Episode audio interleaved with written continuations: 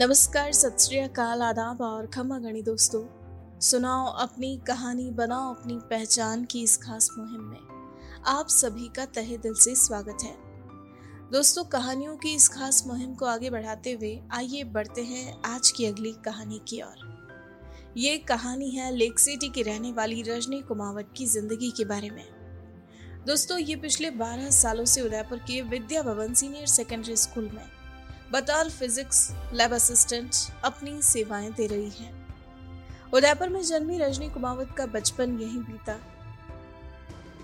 ये अपनी ज़िंदगी का रोल मॉडल अपने पेरेंट्स और अपने लाइफ पार्टनर को मानती है। उन्हीं के आदर्शों पर चलते हुए ये ज़िंदगी में आगे बढ़ रही है। इनका मानना है कि समस्याएँ हर किसी की ज़िंदगी में आती है। लेकिन हमें हमेशा उस समस्या की चिंता करने की बजाय उसका समाधान खोजना चाहिए। इसी सोच के साथ ये आगे बढ़ रही है और सफलता के नित नए मुकाम हासिल कर रही है। आपको बता दें, ये अपने फुर्सत के पलों में किताबें पढ़ना पसंद करती हैं, मैगजीन्स पढ़ती हैं। इसके अलावा ये डायरी भी लिखती है दोस्तों। इन्होंने अपनी इस कहानी में आज की नई युवा पीढ़ी के लिए भी कई बेहतरीन सुझाव दिए हैं। तो उन सुझाव के बारे में जानने के लिए और इनकी ये पूरी कहानी सुनने के लिए आइए अब सीधा चलते हैं इनके पास। मिलते हैं इनसे और इनकी ज़िंदगी के इस सफ़र के बारे में जानते हैं। मेरा नाम रजनी कुमावत है। मैं Vidya Bhavan senior secondary school Devali पर जॉब करती हूँ। मैं फिजिक्स लैब असिस्टेंट का काम कर रही हूँ पिछले 12 सालों से। बारह सालों में मेरा लैब का अनुभव रहा है और मैंने मेरा बचपन दिवाली में ही बिताया। मेरा पियर यहीं पर है, दिवाली बचपन स्कीम में। और मेरा school, Fatehpura Jyoti senior secondary school रहा है। पहली से पांचवी तक की पढ़ाई मैंने ज्योति सीनियर सेकेंडरी स्कूल में करी थी। उसके बाद मैंने गवर्नमेंट सीनियर सेकेंडरी स्कूल जो नीमच माता में स्थित है, वहाँ पर मैंने अपनी दसवीं तक की पढ़ाई करी। उसके बाद मैंने इलेवन, ट्वेल्थ रेजिडेंसी स्कूल से किया है। और कॉलेज मैंने Vidya Bhavan are I rural institute से अपना कंप्लीट किया है और कॉलेज करने के बाद मैंने Vidyabhavan school senior secondary school join किया कि मेरे रोल मॉडल मेरे पेरेंट्स रहे हैं, मेरे पापा, मम्मी।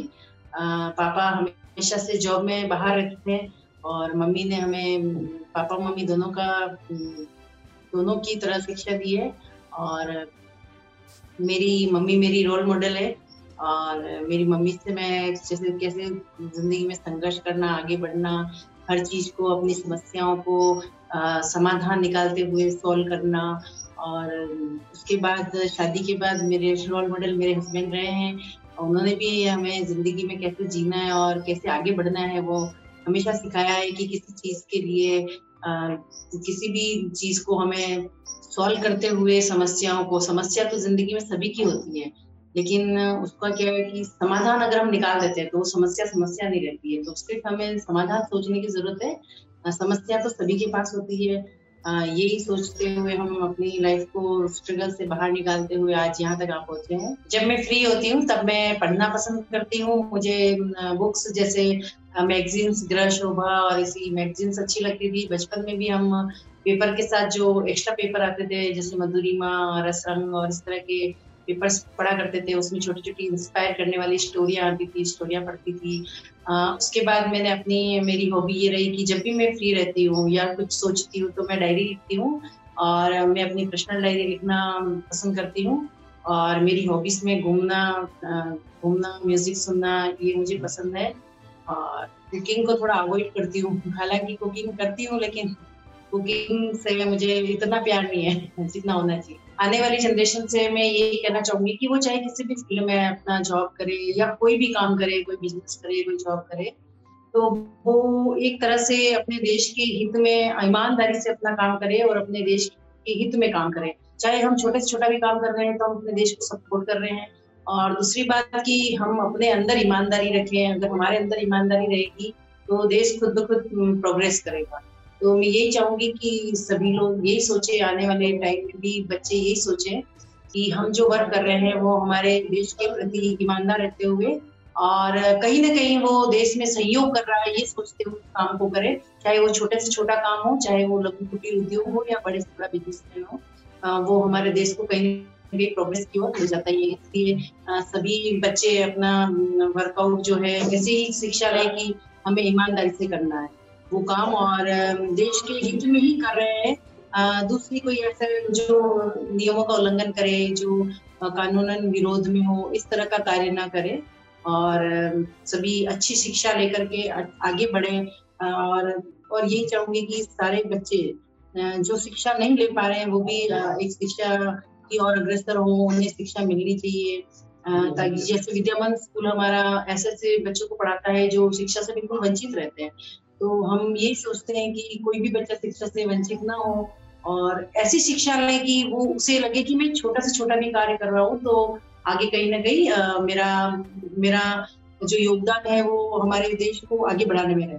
जी मेरे हिसाब से एजुकेशन और एक्सपीरियंस दोनों ही बहुत अच्छे होने चाहिए। एक्सपीरियंस से हम सीखते हैं अनुभव आता है। लेकिन एजुकेशन से हमारा दिमाग खुलता है हम अपनी सोच को और बढ़ा पाते हैं। हम किसी भी किसी भी प्रॉब्लम्स को सोल्व करने के दस तरीके ढूंढ सकते हैं एजुकेशन से। पर एक्सपीरियंस में जो हमारा एक्सपीरियंस कहता है, हम उसी को जैसे कहते हैं कि हमारा एक्सपीरियंस ये कहता है कि ये हो सकता है, नहीं हो सकता है, उसमें निश्चितता की भावना रहती है। लेकिन एजुकेशन में कोई मतलब बिल्कुल संभावना ना होकर के निश्चित हमें पता चल जाता है कि इसका सोल्यूशन किस तरह से निकाल सकते हैं। तो एजुकेशन ज़्यादा इम्पोर्टेंट है एक्सपीरियंस से मेरा ऐसा मानना है, पर एक्सपीरियंस भी अपनी जगह कहीं ना कहीं बहुत काम होता है। जैसे किसी को किसी काम में एक्सपीरियंस अच्छे से हो गया है तो एजुकेशन वाला उसको इतना अच्छा नहीं कर पाएगा, जितना अच्छे से एक्सपीरियंस वाला कर पाएगा। बट एजुकेशन सही राइट वे में होना बहुत ज़रूरी है। मेरी वीडियो देखने के लिए आप सभी का बहुत बहुत धन्यवाद। दोस्तों, आपको अगर हमारी कहानी पसंद आई हो तो आप हमें पॉडकास्ट पर ज़रूर फॉलो करें लाइक करें और तुरंत ही सब्सक्राइब करें। और अगर आप हमसे जुड़ना चाहते हैं और अपनी कहानी को भी बयां करना चाहते हैं तो हमारा मेल आईडी है support at the rate W O R K M O B Workmob dot com नमस्कार।